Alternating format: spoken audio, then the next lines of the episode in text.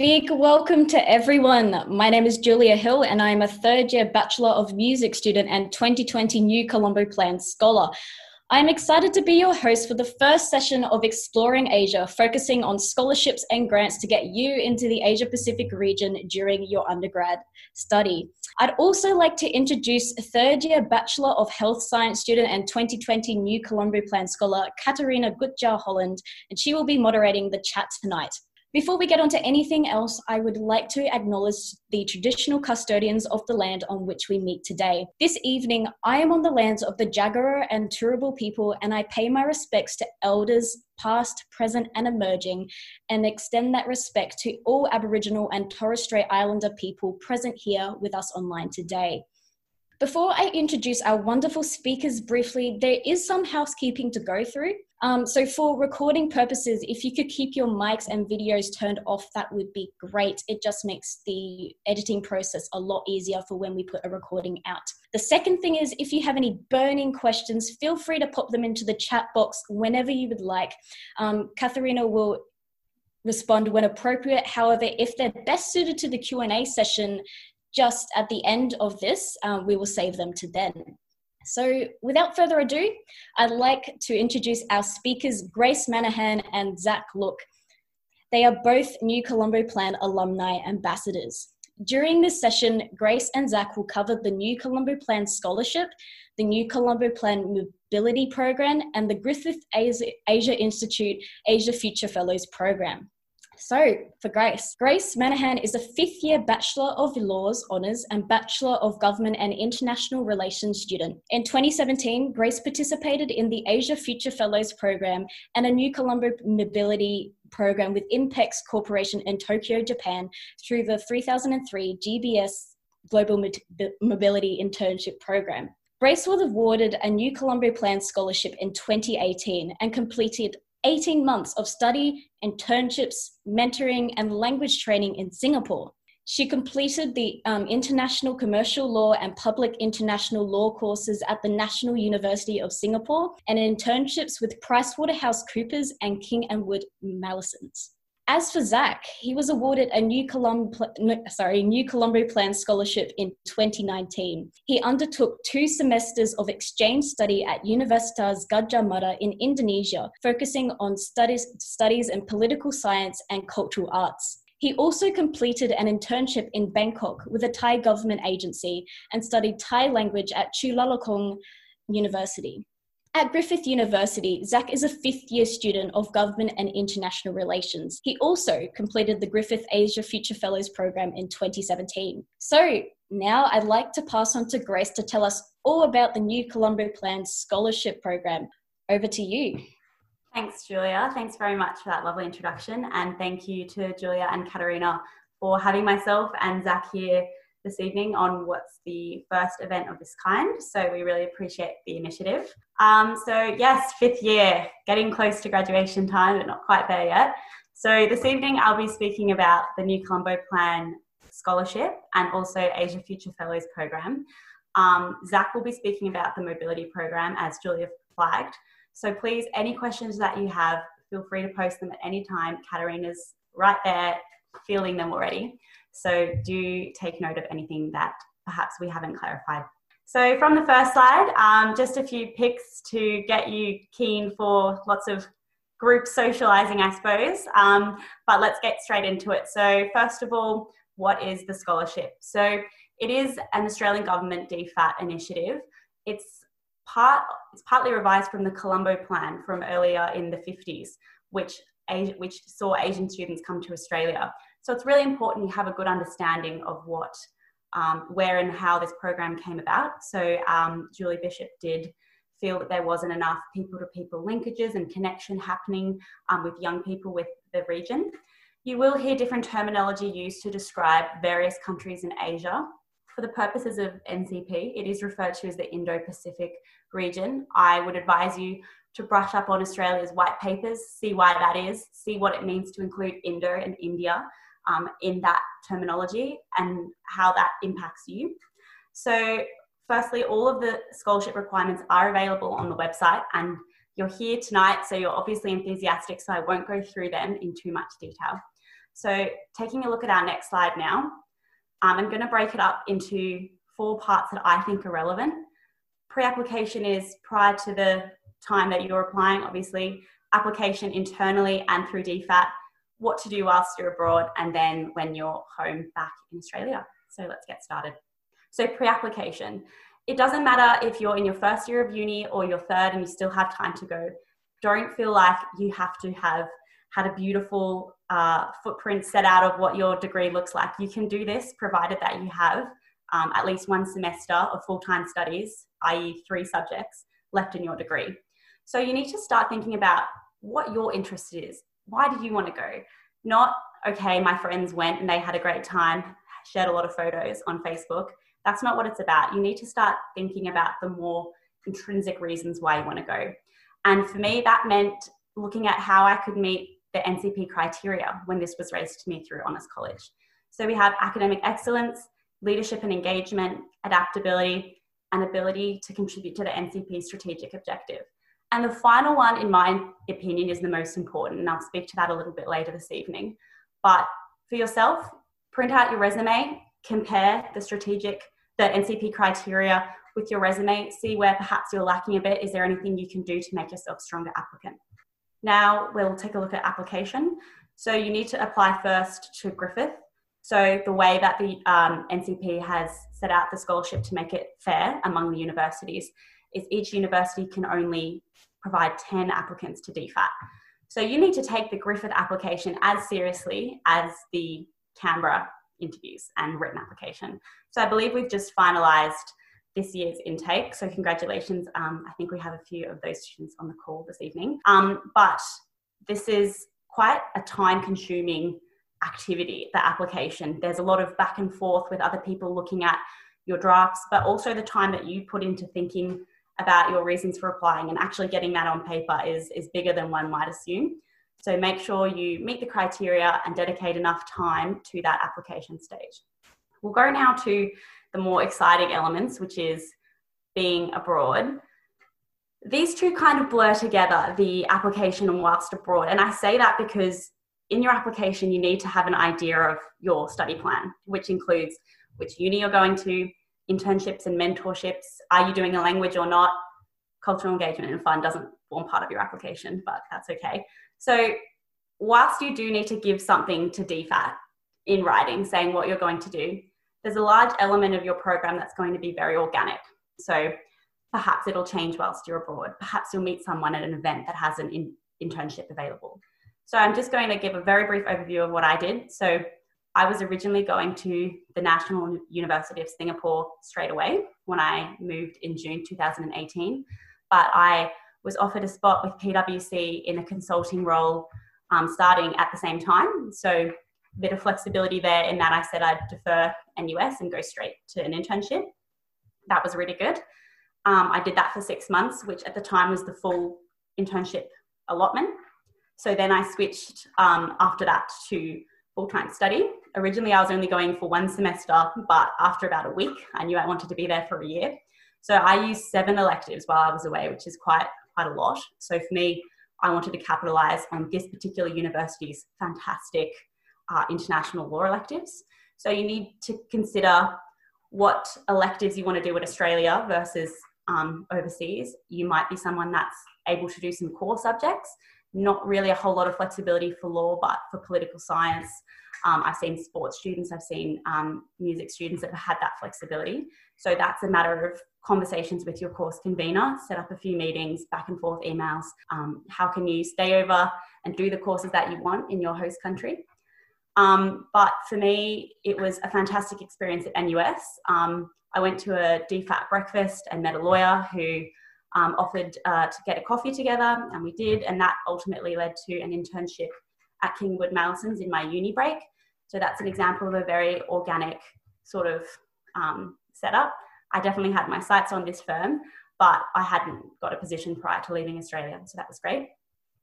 Language, I think, is a bit of an obvious one in that everyone's always telling you to become bilingual if you're not already.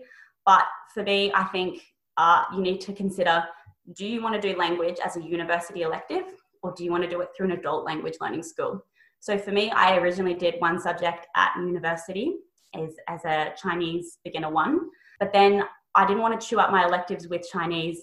And equally, I wanted to have a bit more than just the four hours a week. So I switched to going to an adult language school outside of class um, and had a really great experience. So that's something to consider as well.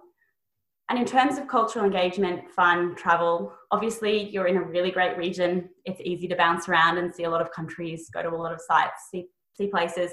You have your exchange students who are really willing to travel, but also you have local students who know the region a bit better, so they're really fun to travel with as well. Um, obviously, I just recommend considering what your priorities are. So for me, in my first semester, I had a very intense course load, so I didn't get to do as much travel. Um, but in my second semester, I made it a little bit lighter, had a bit more time for travel, um, and then I felt like I got the best of both worlds in terms of subjects and fun. So we'll now have a quick look at when you're coming home. I didn't touch on mentorship. It is relevant when you're uh, in country, but personally, I think that mentoring experience can be even more relevant when you come home because if you have found someone who you've had a few coffees with in Singapore or whichever country you're in, and you say, you know, I'm going home, mentoring feeds into leveraging your network. So now you're back in Brisbane at the Gold Coast, wherever you are. You feel like there's been this massive build up to getting you over there. You got one of the best scholarships in the country, you know, it's all that, but now you're back. Well, you're still a student, most likely, or a very, very early career young professional. So it's certainly not the end of the grind. So you need to keep in touch with everyone that you've met, whether that be your people to people links, literally colleagues and peers, um, institutional. So for me, keeping in touch with academics at university is more of an institutional network to me than a personal one. Um, and then what can you offer them? So in terms of value add, you know, are you are you putting content on LinkedIn that might be relevant to them? Are you just offering to have a chat about, you know, that subject that that academic taught you from an Australian pers- perspective? as opposed to just, you know, picking up the phone and saying, How are you? But ultimately, you're wanting to think of what's next. You know, are you looking at doing a master's? Are you looking at going straight into work? How can you use this experience that you've had to make yourself employable or a better candidate for a position um, at another school abroad? So you need to start having a think about what you want to do when you come home because for a lot of the NCP students that I've um, studied with and worked with, when you come home, it can be, feel a bit anticlimactic, really. So you need to have a think about do you want to go straight back to Asia? Is that is that where you want to start your career? Or perhaps do you want to start your reputation professionally as an Australian uh, with an expert in you know Australian trade and business, for example, and go back later? So start developing a little mind map. You don't need a 10 year plan, but have a think about those things. So, excuse me. So, any questions that you have on the scholarship program, hold them for now or put them in the chat first now, we're, firstly, we're going to go over to Zach, who's going to talk to us about the mobility program. Thanks, Grace. There was definitely some really valuable information there on the NCP scholarship program. To reintroduce myself, my name is Zach Look. I'm a fifth year government and international relations student, and I was a 2019 New Colombo Plan Scholar to Indonesia and Thailand. So you can see some of my experiences down there. So studying for two semesters, but also doing some language study, and an internship in Thailand. So I'll be talking to you about the NCP uh, mobility program. So it is a little different from the scholarship program, but there is $51 million set aside for this program. So there's definitely lots of opportunities to become involved. So Grace mentioned earlier that New Colombo plan is specifically to support students to undertake programs in the Indo-Pacific. But what is the Indo-Pacific? So it's a fairly new term that's been used in various government documents like the Foreign Policy White Paper. But it essentially is all the way out east into Pacific Islands, all the way to the west in Pakistan. So it's a diverse range of countries that are included in this uh, concept of the Indo Pacific. And that's what, uh, as you can see here, the list of countries, that's what's meant by the Indo Pacific when we're talking about it in the context of New Colombo Plan. So the New Colombo Plan Mobility Program. So what is it? It's not something that students apply directly to uh, Department of Foreign Affairs and Trade to. The program actually provides the funding directly to the Australian universities and consortia. So in our case, it's Griffith. And with that funding, universities are able to support undergraduate students to undertake semester based or short term programs in the Indo Pacific. So, a short term program, that's a minimum of 14 days uh, within the region. So, it could be a extended conference, it could be an artist residence, it could be anything, but as long as it fulfills those 14 continuous days in duration, you'll definitely be eligible for that. And there's 1,000 to $3,000 available for it. In terms of semester grants, that's of course a semester long exchange program in the Indo Pacific at a host university, and there's between $3,000 and $7,000 available for that. And there's also internship grants and language training grants. So you can see that there's a definitely diverse range of things available for you to do uh, while you're supported by the NCP Mobility Program. So you can see I've written there that it enables a diverse range of students to undertake innovative mobility projects. So it's not quite the same as the scholarship that they are looking for those highly driven and highly accomplished applicants. It's, it's something that any, any number of students, no matter what you're what you study. You don't have to have the best grades going, but it provides you the uh, abilities to undertake programs in the Indo-Pacific. And that I had some examples there before. There's some study tours. Uh, so that's faculty led. So Griffith faculties organize different tours. So uh, there was previously, not this year, of course, ones running to China, Fiji, India, Vietnam, and other countries.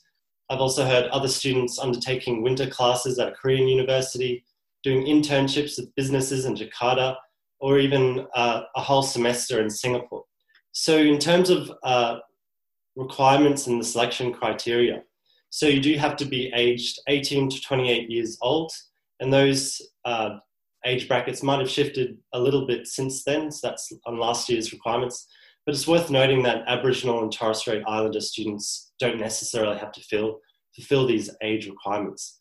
You also have to be an Australian citizen, enrolled in an undergraduate degree, including honours, and the project has to provide credit or count towards your course requirements. So it's really important to note that. And it's never, I, I want to say now that it's never too early to get the ball rolling with this process if you're really looking forward to uh, taking advantage of these opportunities.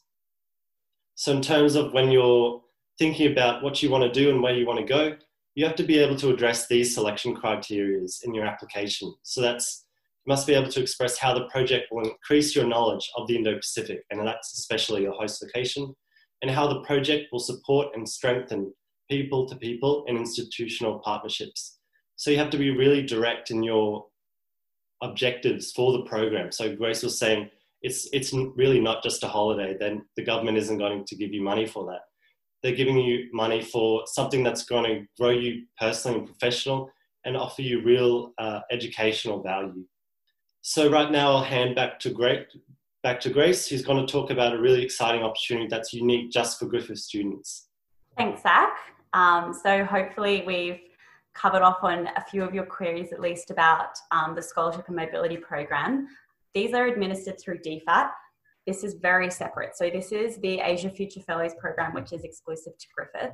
And we are really fortunate in this sense because um, you'll be going to Peking University, um, Beida, which is a fabulous major research university in Beijing. So this is a very fabulous program that I didn't, I don't think I even appreciated in full when I was doing it, but Peking is a fabulous institution. Um, so as you can see from the first slide, there will be chili involved. But uh, no, we, we had some fabulous times in Brisbane, Gold Coast, and Beijing, um, introducing our Chinese peers to Australian culture and vice versa.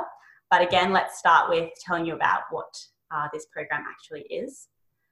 So, as you can see on the screen, uh, it's a global exchange initiative designed for Griffith undergrads. There'll be 10 Griffith students and 10 Peking students um, doing a one week program in each country. And then a big part of this program is uh, the development and publication of a research paper.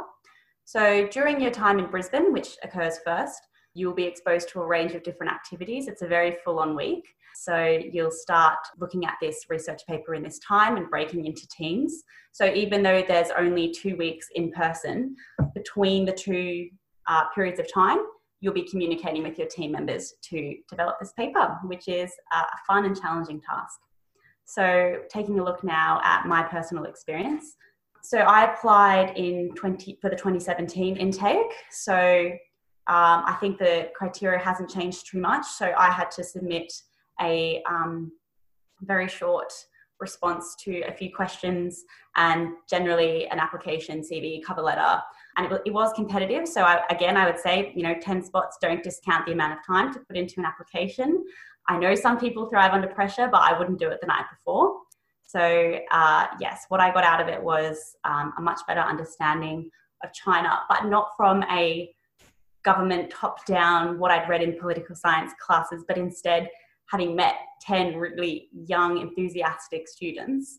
Um, and also what Griffith Asia Institute does, because this is a great asset of our uni, which I hadn't previously engaged with. So I would recommend, you know, look at some of the publications that GAI has and who's in who's in the GAI and you know what our professors and staff are doing there because it is a really fantastic institute. Um, I made some great friendships and professional connections so I was really fortunate to travel a little bit after the one week in Beijing with some of the um, friends that we'd met and we've stayed in touch to this day. So, you know, three, three years later. We also did a fundraising element of this program, which is a, a great part of it, in my opinion. So we fundraised for Bethel Orphanage, which is an orphanage for um, visually impaired children. And we had the opportunity to attend this orphanage uh, in China, which was fantastic. So it was really good to be able to fundraise in our respective countries um, and then go and donate that money in person.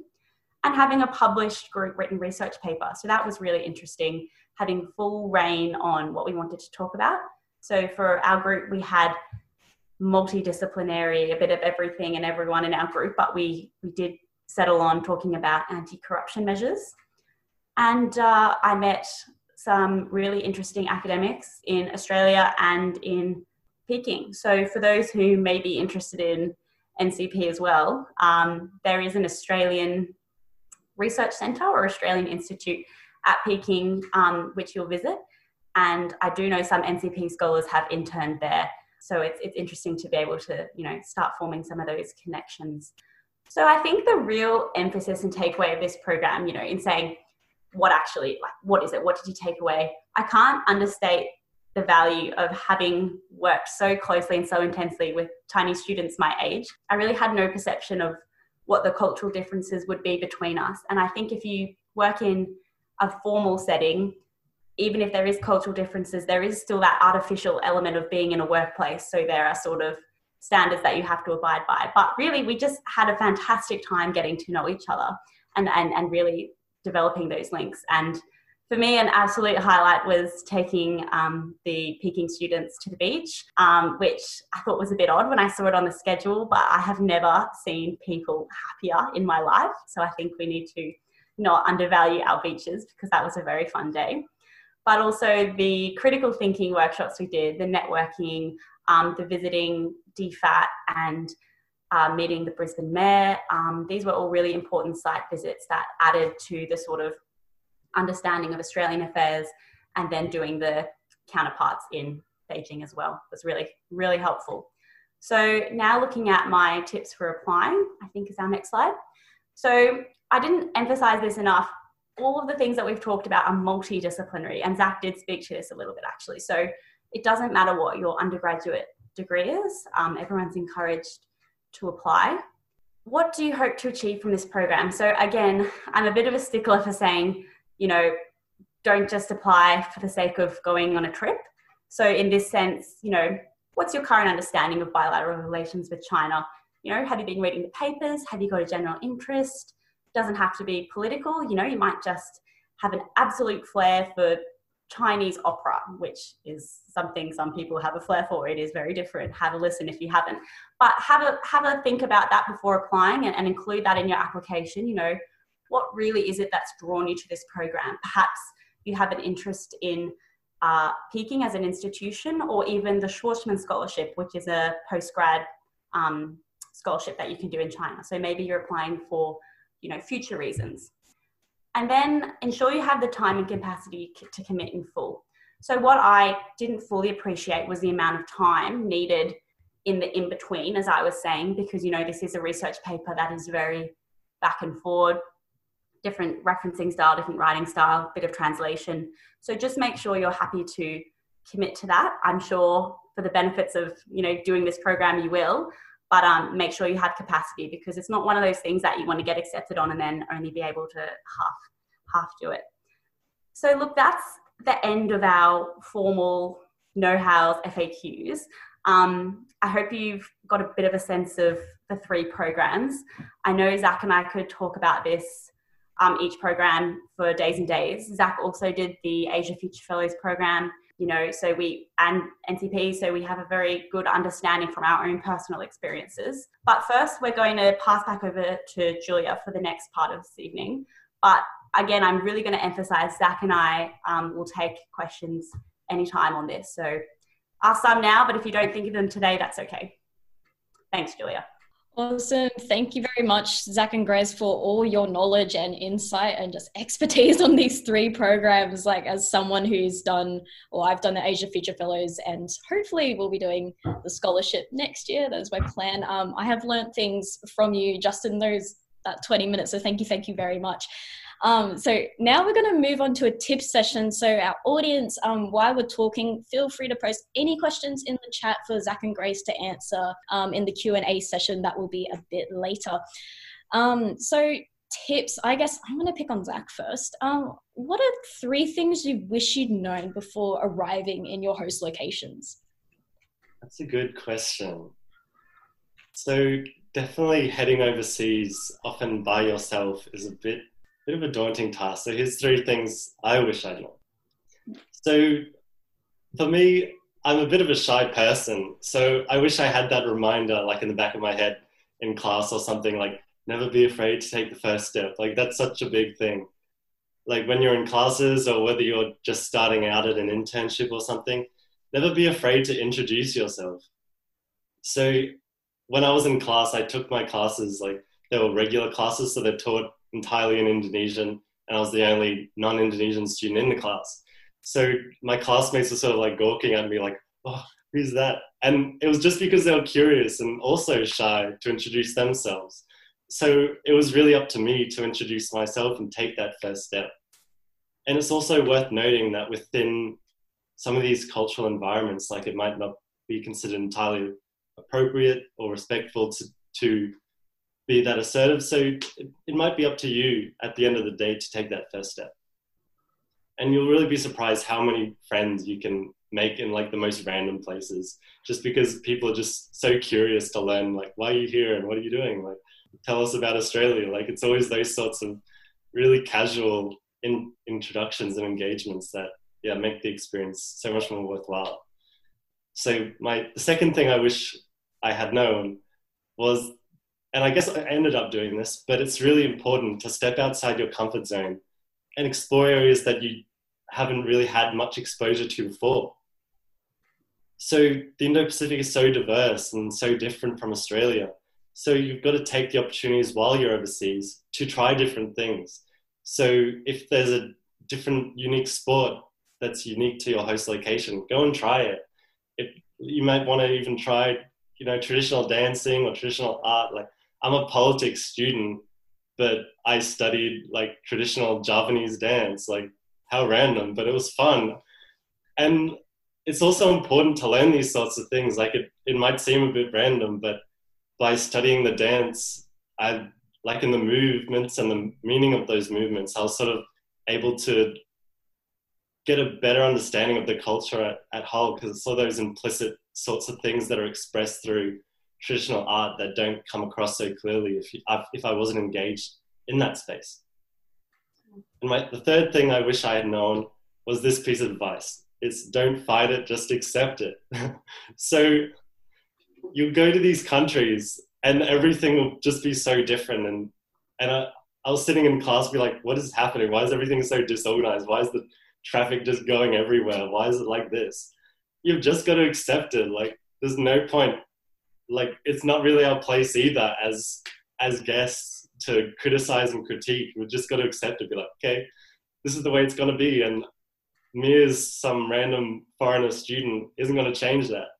I remember when I first arrived in Indonesia, like the people who assisted our program saying people in Indonesia don't really queue.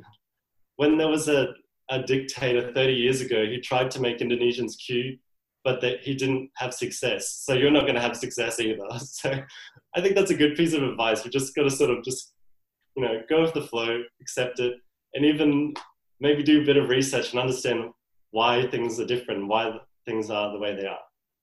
Yeah. Oh wow. Thank you so much for that, Zach. That all that information was just so like enlightening and just so inspiring to know. Like Javanese dancing is that is that what you learned? Yeah. yeah. So it's it's like a very sort of graceful, slow dance, and it's yeah. Oh wow, that's so different legends and myths. So it's, it's really it. interesting. Oh, that's so good. Um, oh, I'd love to hear more. Okay, I'm gonna go on to Grace. Like, what are three things you wish you'd known before you um arrived in Singapore? Well, firstly, I concur with everything Zach said. I wish I had taken all of that on board, particularly the last one. Just don't fight it. Um, but the first thing that I was going to say was um, I think it's probably a little overstated. You've had everyone tell you to learn a language. But I come from a slightly different perspective in that I'm really keen on meeting people, but then developing a bit more of a deeper a deeper connection, I suppose. So I was finding it a bit frustrating at the start when I was in college um, at NUS after six months, which was very culturally different to being at PwC. You know, a big MNC, Singaporean, but still very international. But I had more culture shock when I went to uni than I did in the workplace at all because um, I was surrounded by students, um, and it was just more war exposure, to culture. And so I was frustrated when I wasn't really getting to anyone in terms of um, uh, developing a stronger friendship. And I found that one of the best ways to do that was um, through sport.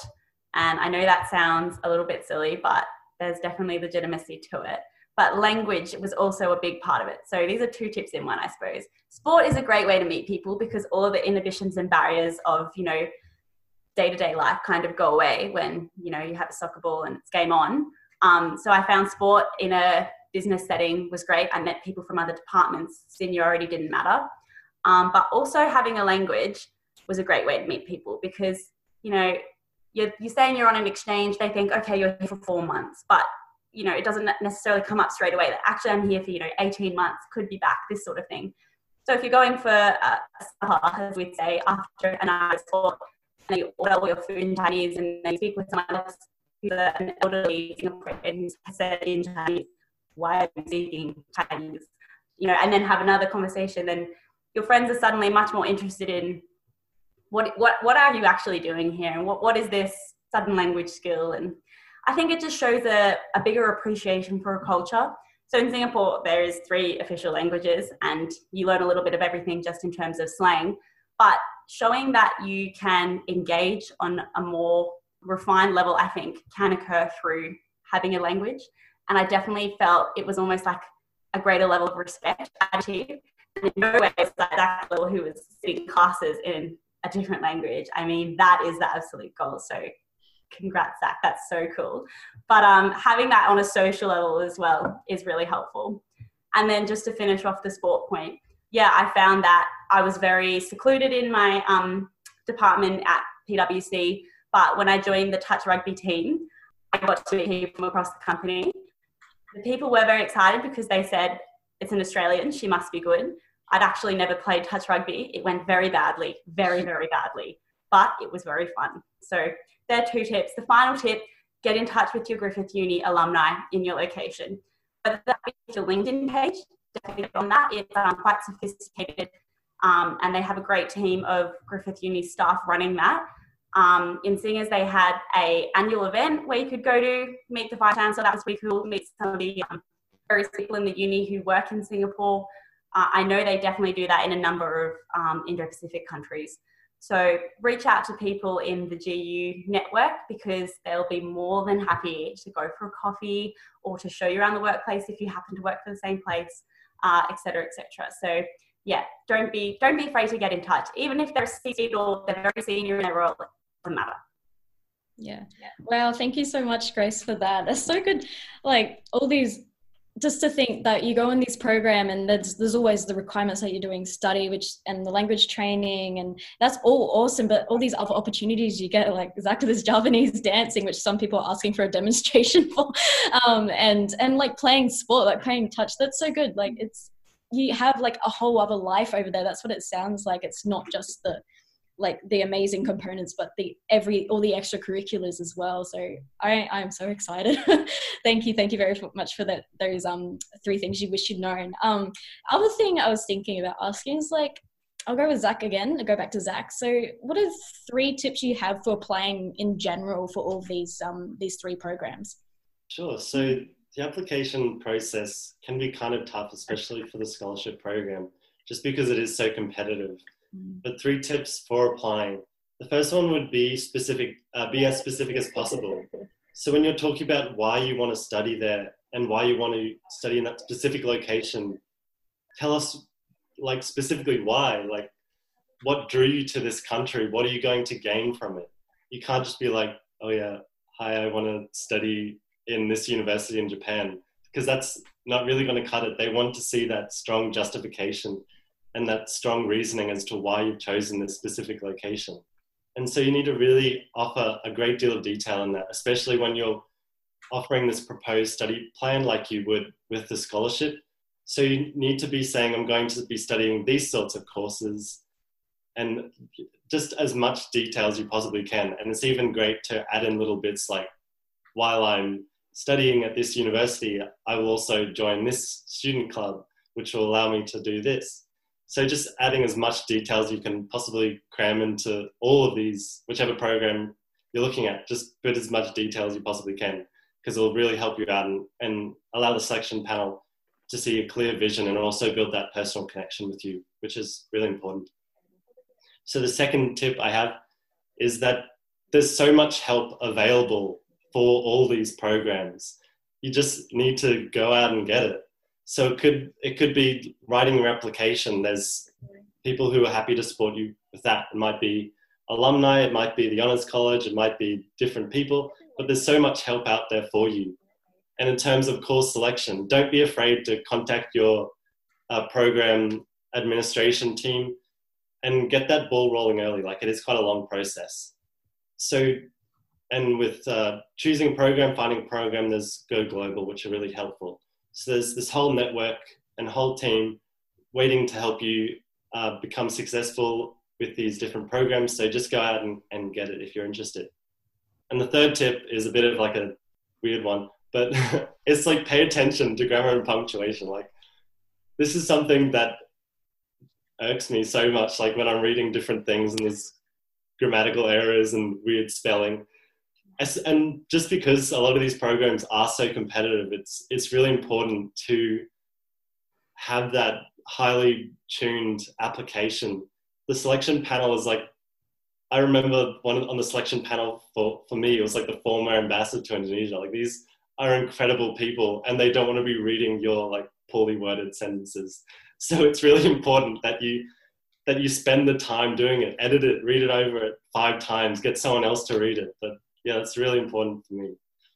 Yeah, yeah. Thank you, Zach, and especially on that last point. Yeah, um, the, the um, when I applied for the 2020 round, um, I think the adjudicators must have been pretty nice to me because I realized after I submitted, um, there's like a word count, and at the end, um, it like it cuts it off if you go over, and I actually went over, so it just stopped in the middle of the sentence. in my final application i was like oh no but it's okay. It worked out all right. Um yeah so i'm just going to go to grace now. Like what are your three tips for applying to these programs? Sure. So i think mine are pretty specific to ncp but again um, the things that zach and i said apply across the board i suppose. But firstly who will your referees be? So you don't need referees for asia future fellows. So that is an ncp one. And you need to have a long, hard think about who you're who you're going to ask because whilst if you're early in your degree, well that's a generalization, but you might not know many people beyond a very circle um, of perhaps academics and um, family friends, um, maybe someone who hired you at um, your first job, something like this. Um, what I've always been taught is that the standing of the person is actually quite relevant. Um, so look, I wouldn't recommend, you know, going and asking the most senior person in Griffith University um, to attest to your skills, but being a bit strategic in that um, is it a lecturer? Is it perhaps a professor? Um, is it someone you've worked with for more than three months? You know, if they see you've got a new job and you've asked your boss um, and you haven't been there very long, they might not give that a lot of weight. So do some research into um, thought leadership on selecting referees. There's a lot out there. But really, the take home is just, you know, make sure it's someone that's going to speak really highly of you. I was a bit confronted with the idea when I was early in my degree of writing my own reference. Um, I didn't do that for NCP because it was a blind referee, so that that wasn't the case. But in other applications, I've had, you know, um, I've had the referee say, "Look, put something together, or give me points about yourself," and it's a bit uncomfortable, but ultimately you're selling yourself. So don't be dissuaded by that. That's fine. That's part of the game.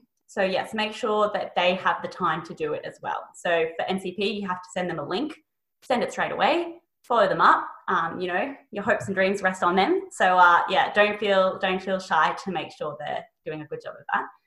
Um, secondly, be authentic to yourself. Don't go in front of a panel and, and say what you think they want to hear. Really going to be obvious. Um, they see a lot of people who just try to sell what they think is a target student. On that related point, definitely talk to uh, NCP alumni, but don't talk to them so much that you want to model your application based on them. Or if you see someone who's the same degree and you think, wow, they're fantastic, like don't put so much, um, you know, inspiration for your application on them that you sort of lose your own angle because the NCP panel don't want to see a cookie cutter mold of the same people, interest, degree, study plan. So be very true yourself and be authentic. Last thing, biggest deficit I see is a lack of a linkage to the strategic objectives of the NCP. You want to go to the Asia Pacific? You want to go Indo Pacific? Okay, so what? What are you going to give me, the Australian government, DFAT, in return? You need to be tying it back throughout your whole application into how this is going to help Australia achieve its policy objectives. And okay, maybe it seems silly if it's something so small as I want to study this subject, but it's all relevant in terms of the bigger narrative that you build in your application. So do have those strategic objectives and goals printed next to you. Have them on your on your radar as you write your application.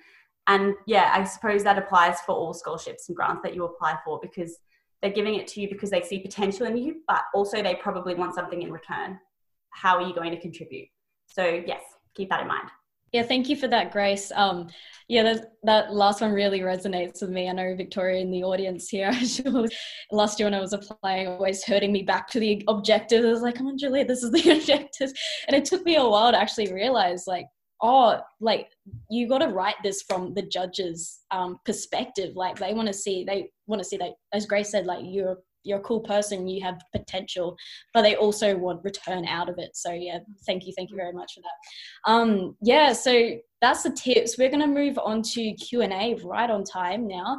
Um, there have been quite a few questions coming up in the chat, so yeah, if you do have any more, um, we'll try and get them, put them into the chat now, and we'll see if we have time.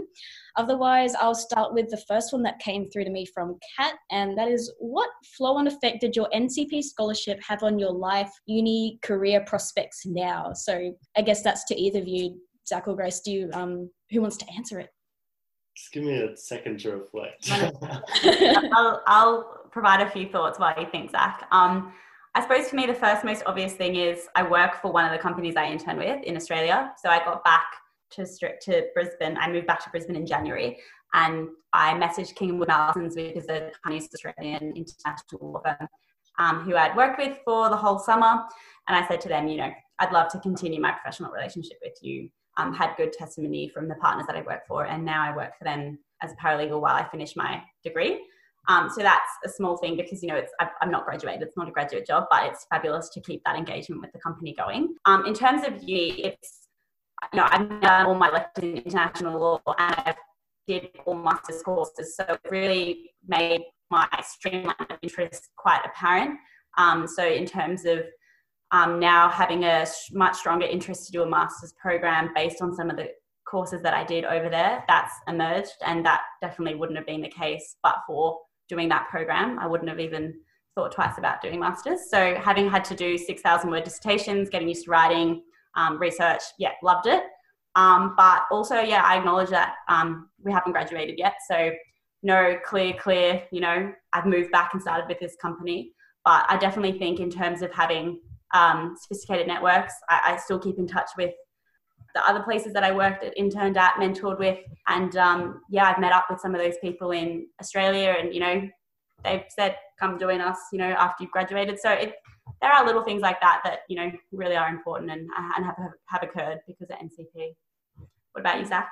Yeah, that's definitely true. So I'm in my last year of university. So applying for all the graduate programs, when you're writing the application or doing the interviews, you've just got a, a wealth of experience that you can draw upon. So it's always like that star method thing. And I'm always like, oh, how can I demonstrate teamwork or whatever the selection criteria might be? And there's always something like, oh, I did this when I was interning with the Thai government. Oh, I did this when I was studying in Indonesia. It's it's just those unique opportunities that that aren't you know commonplace within the uh, a group of graduates. So you've got it.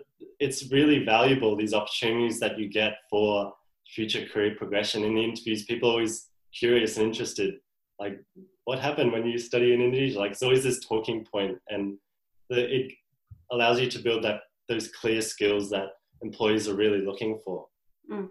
I might just add the, the, the fact that you know you've moved to a country where you probably don't know anyone.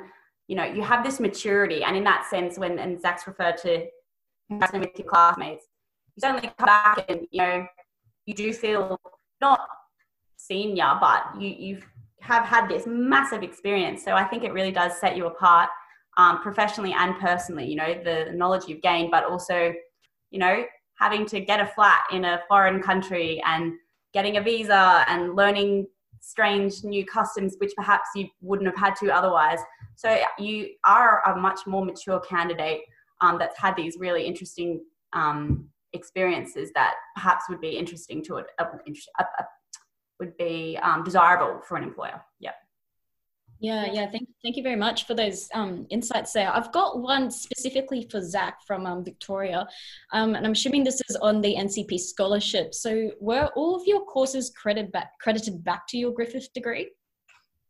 They were, yeah. So when you do a, it might be a short program or a semester long program or even an extended program like Grace and I did, you always need to have that credit going back to your degree. So in my case, like I mentioned before, I was doing all my classes in Indonesian. So I actually received Indonesian language credit for that. But if I were to, for example, take the classes taught in English or or whatever the case may be, I could have also, if I so choose, to receive credit for government international relations courses. So there's definitely some flexibility there. And if you're looking, if you don't already speak a language when you're heading out into the Indo-Pacific. For example, if you might, you know, head, be looking at going to Japan, but you don't speak any Japanese, what you can actually do is have the credit credited into a concurrent diploma. So at Griffith, they do diploma of languages, which can run aside uh, your bachelor. So you can actually be gaining credits towards that diploma by doing language study without sort of disturbing your ordinary undergraduate course credits. Yeah. So there's a lot of flexibility there, and you just need to ask the questions to your particular program director and their and their team. Yeah, thank, thanks for that, Zach. It's, it's good to know that it's like it's not just one way that you have to get your course credit. Like there's multiple ways that you can do it. Um, cool. So I've got another one from James, which is to both of you. So how do you build networks across cultural lines? Um, any tips for making meaningful links? Just give you a few seconds to think about it. Mm, great question. Really good question. Okay, um, I'll give a few initial thoughts and then Zach, I'll let, let you think about it. Um, I think the first thing that comes to mind is you can't have a one size fits all approach to building these connections. You're going to meet people from all different backgrounds, um, and therefore you you can't just assume that your standard approach to networking or hanging out even is going to work. Um, example that comes to mind is a time when I was at an ASEAN meeting, which I believe, if this is the same James, may have been there. And so, you know, wanting to get to know some girls who were from Brunei, we were having a great time in the formal sessions during the day, lots of um, constructive um, professional sessions, but also lots of giggling. So we wanted to hang out in the evening. just being aware of, you know, not everyone was heading off to a bar to go drinking, and I knew this isn't something that would um, that these girls wanted to do. So we went back to hotel and um, watched movies in our pajamas and just had a really fun night in, and you know, went and had a nice dinner and stuff. But being aware of cultural differences, you know, not saying, "All right, it's been a big day, let's go have beers," because that wasn't going to be appropriate in this situation. So I would say being being flexible, um, not having that one size fits all but then also just being a very active listener and being interested in other people and being able to learn and not just say, this is what I think of your country, it's all new to me, which is something that I see is quite common with students when they're overseas and perhaps there's not enough time for um, input from the other side. What about you, Zach? What, what happened in your experiences? Yeah, definitely some good points. So I think your success in building those personal connections in the Indo Pacific do sort of rely on your cultural intelligence. So you sort of got to make the calls on what's appropriate in these different contexts and these different cultural environments. So even you know I was in Indonesia and Thailand, both Southeast Asian countries, but you know profoundly different in the way uh, you, you might conduct yourself in a informal or a professional environment. So you've really got to do your research and and you know it might sound a bit bad, but like when you're in the in the location, like you're gonna make mistakes, and that's okay. Like you might say the wrong thing at the wrong time in the wrong situation, and that's okay. Like it's all about learning, and and the people that you're engaging with, they'll be understanding. Like you, you're like I'm not an Indonesian person, so I'm bound to make you know cultural faux pas. Mm. So it's all about doing a bit of research, building your understanding, but also you know being a bit wary about what's what's appropriate at the right times. Thank you for that. Um, we're actually nearly out of time, so I think there's time for one more question and then we'll have to wrap up. So if your question hasn't been answered yet, feel free to reach out to Grace's or the Griffith Honours College or Griffith Asia Institute, um, and hopefully they'll be able to um, provide some insight onto your questions and queries. Um, but for now, our final question is um, from Melissa: is how do you contribute to the NCP objectives upon returning to Australia? That's the golden sure. question, isn't it? I'll, go in. I'll go in. So, an interesting thing about Department of Foreign Affairs and Trade, we often think that they're projecting outwards that it's, oh, we have to make this country think that Australia is good. But they also, in a, on a different sort of way, they want Australians to perceive our region positively. Mm. So, as a alumni, sharing my stories, you know, it might be a picture on Instagram, it might be chatting with friends, it might be talking in class. But it, by hearing about these experiences, like my friends and, and contacts, their perception of the Indo-Pacific has changed, and that's actually really beneficial. So it's sort of like, like I'm the, I don't know, this is like a horrible example for the current situation, but I'm like a little, little virus or something that like pro-Indonesia virus and it spreads and everyone's pro-Indonesia or something, which is an absolutely horrible example. Sorry for that, but you get the point. yeah, I think that really comes down to people to people links, um, Melissa, in terms of just really being able to, you know, not necessarily tick every single strategic objective all at once. You know, you'll come back, you'll probably still be early 20s.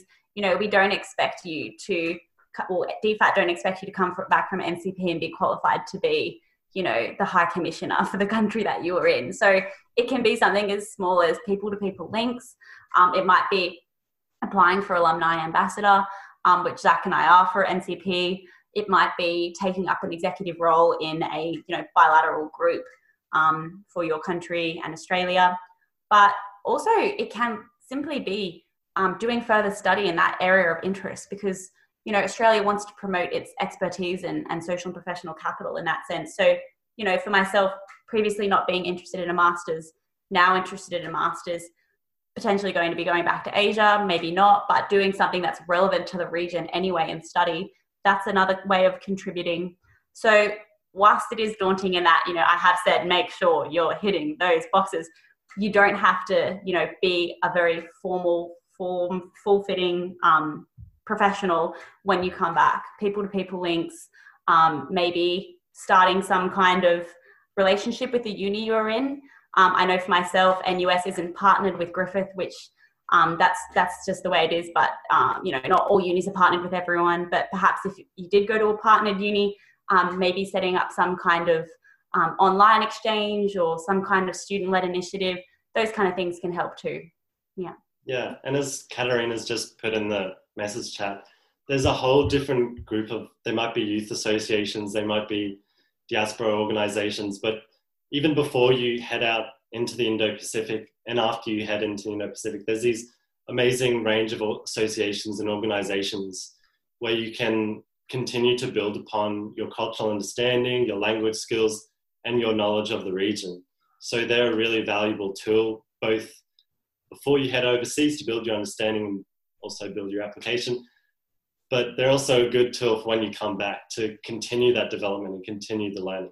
Well, thank you very much, uh, Grace and Zach. I two minutes to go. I think I've got to have to wrap up. So, on behalf of everyone here, I'd like to give a like massive thank you to both of you um, for your amazing and helpful insights into your experiences with the NCP Scholarship, NCP Mobility Program, and Asia Future Fellows Program, as well as your tips and all your answers to your questions. So, thank you, thank you, thank you so much for that. Um, I'm sure we have all learned very valuable tips um, for our future aspirations.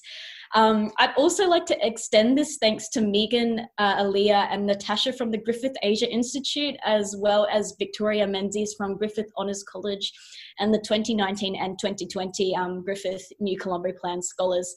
But um, last and last but not least, I must thank the audience for coming and listening tonight.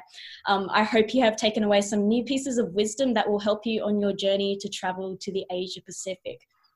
Now, um, before everyone goes, we do have another three sessions coming up. I'm going to talk about the um, the next one is coming up in two weeks for about 20 seconds. Um, so we see on the slides there. So this other session will be focusing on real experiences in the Asia Pacific and will be held on Tuesday, August 4th from 5 p.m. to 6 p.m. Uh, registrations will be coming out really soon, so be sure to um, be checking your social media and emails, um, any notifications. Uh, the second event is it's not uh, run by Griffith, but it is run by the Asian ASEAN Australia's in, and it is called the Indo-Pacific Student Mobility Dialogue, and that's coming up on August 26th. It will be yet another Zoom event and will focus on student movement to the Asia Pacific region, so very re- relevant to what we've been speaking about in the last hour. Um, applications are essential. Um, you can get to them via that link, which I don't know if you can click on at the moment, but we can um, we can send something into, into the chat before we go, and they are due on August. Uh, applications are due on August second. Yes. Cheyenne um, yeah, if you can post it into the chat, if someone, um, Kat, if you can get onto the PowerPoint, that would be great.